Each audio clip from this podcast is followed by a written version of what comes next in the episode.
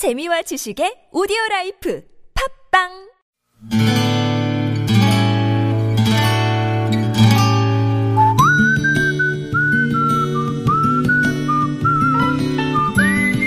여러분 기억 속에서 여전히 반짝거리는 한 사람, 그 사람과의 추억을 떠올려보는 시간, 당신이라는 참 좋은 사람.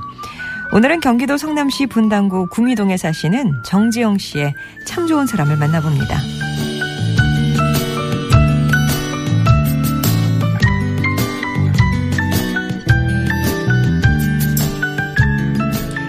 (2008년) 그의 여름은 참 뜨거웠습니다. 날씨도 날씨지만 제 마음속에 열불이 치솟아 오르던 해였으니까요. 당시 저는 친정엄마를 모시고 여행이라도 한번 가보고 싶어서 남편 몰래 비상금을 만들고 있었죠. 아버지께서 갑자기 돌아가시고 한동안 우울증으로 고생하셨던 엄마를 생각하면 한여름 뙤약볕 아래에서 전단지를 돌리는 아르바이트도 힘들지 않았습니다. 그러던 어느 날 사촌 아주버님 도련님과 함께 술 한잔 하러 나간 남편이 다음 날이 되어도 돌아오질 않는 거예요. 걱정이 돼서 여기저기 전화를 해봤지만 남편의 행방을 아는 사람은 없었습니다. 그리고 걸려온 한 통의 전화. 그 전화는 경찰서에서 온 전화였고 남편이 그곳에 있으니 와서 합의를 하라는 전갈이었습니다.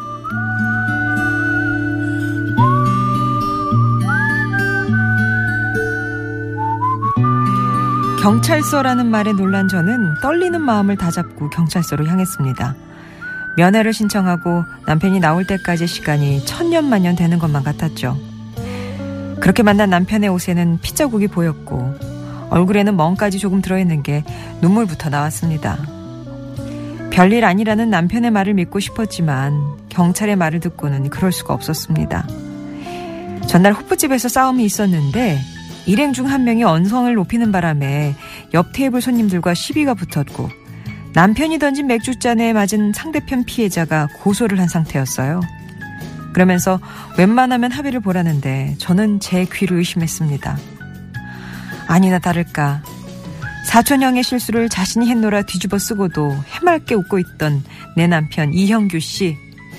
당신이라는 참 대책 없는 사람 덕분에 언제나 가슴을 치는 건 저였네요.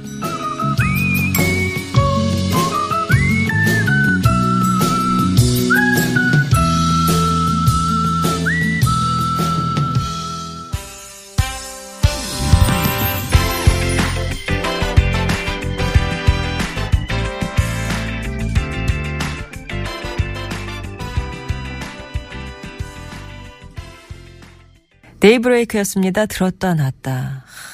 들었, 잔을 들었다 놨다 했겠죠. 그 현, 호프집 현장에서. 아유, 속상하셨겠네요. 당신이라는 참 좋은 사람. 오늘은 경기도 성남시 분당구 구미동에 사시는 정지영 씨 사연이었습니다. 얼마나 기가 막혔을까요? 안 들어오는 남편이 경찰서에 있다고 그것도 지금 폭행에 휘말려가지고 합의해라. 이런 얘기를 들으면, 와, 진짜 막, 예? 정신이 가출한다고 하죠. 막 그럴 것 같습니다.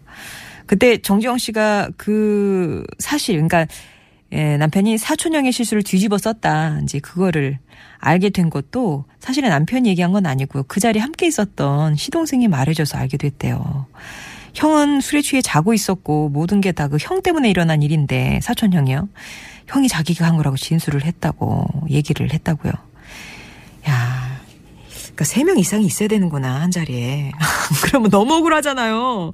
순간 너무 화가 났는데 남편은 자신의 진술을 처리할 생각이 없어 보였고 다음날 피해자 만나는 자리에서 사촌 아주버니는 나타나질 않았대요. 허, 결국 지영 씨가 피해자 앞에서 무릎을 꿇고 손이 발이 되게 빌어야 했다고 합니다.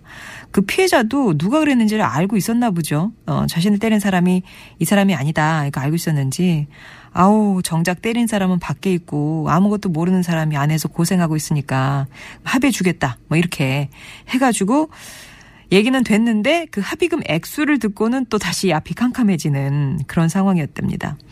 어떻게 알았는지 시동생이 어떻게 돈을 적금을 깨서 막 마련해서 갖고 왔고요. 지영 씨는 그동안 친정엄마랑 여행 가려고 모아놨던 비상금까지도 탈탈 털었고 합쳐갖고 해결을 했나 보네요. 너무 속상했는데 남편을 일단은 경찰서로에서 꺼내는 게 우선이었기 때문에 뭐 어쩔 수가 없었다고 합니다. 그런데도 남편이 사촌 형만 두둔하는데 진짜 그 형님은 다시는 그 얼굴 보고 싶지가 않으셨대요.